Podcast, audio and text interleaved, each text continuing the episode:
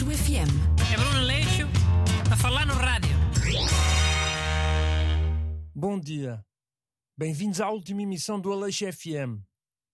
Isto acontece porque, como sabem, o Partido Chega ganhou as eleições em quase todos os conselhos de Portugal, nomeadamente Lisboa, Coimbra, Porto, Faro, Açores e Madeira. Por isso, todas as delegações da RTP vão terminar os seus programas habituais de rádio e vão passar a transmitir só propaganda fascista. Obrigado por nos terem acompanhado todos estes anos. Estás-te a rir? Não tem piada nenhuma. Caraca, mas não achas que vais enganar alguém com isso? Eu não era para enganar. Era para mantermos a personagem até ao fim. Mas já passaram três dias, não é? Podia ter graça na manhã logo a seguir, agora, passado três dias. Mano, sabes aquele realizador, o Citizen Kane? Uma vez ele fez uma emissão a imitar o livro A Guerra dos Mundos e boa gente acreditou. Os Estados Unidos ficaram em pânico. Pá, isso é mito.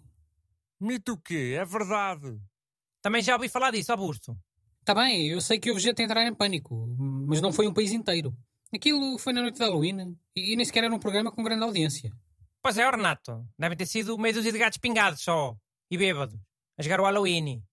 O Halloween é tipo carnaval nos Estados Unidos. Pois, mas a uma quarta de manhã ninguém está bêbado. À partida. Sim, a partida.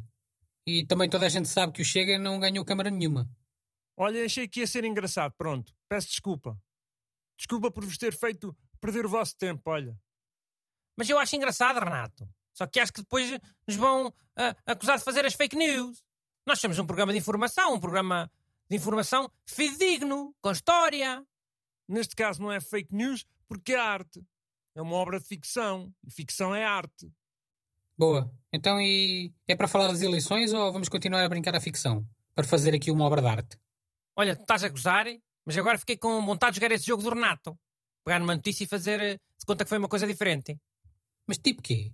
Queres as eleições da Alemanha? Se tivesse ganhado a CDU em vez do SPD? Os resultados foram muito equilibrados. Não, não sei se ia fazer grande diferença. Man, imagina que tinha ganhado a extrema-direita na Alemanha. A Alemanha nazi outra vez. Uou! Oh, isso já foi feito. Nunca mais é os nazis eh, voltarem ao poder, os nazis ganharem a guerra. Essas coisas já foram. Já está mais que gasto. Imagina, mas é isto. Sabes aquele vulcão das Canárias? Sim, a Cumbre Vieja, na Ilha de La Palma. Isso, Pico Velho. Em português é Pico Velho. Então, aconteceu a mesma coisa. Só que em Portugal. E há, tipo, o planeta Terra estava-nos a castigar, né? E a abrir vários vulcões todos ao mesmo tempo, em vários sítios. Não. Era só, em vez de ser esse das Canárias, era em Portugal.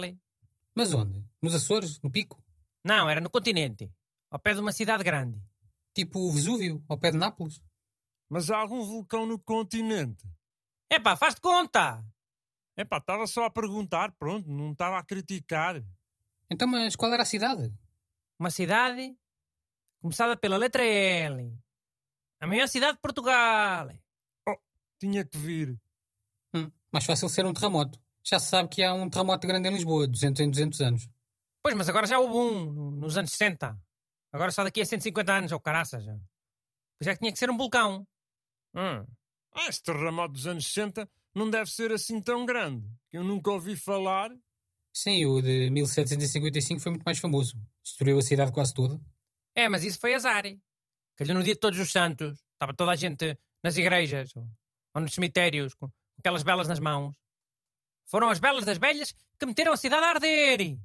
E a água da pontaria. Então, mas olha, e se fosse agora? Qual é que era o, o pior dia para haver um terremoto? Assim que desse assim mais estrago. Quando? Era já esta sexta-feira, três da manhã. Ficava tudo desborrachado no- nas discotecas que vão abrir. Aleixo FM. É Bruno Leixo a falar no rádio.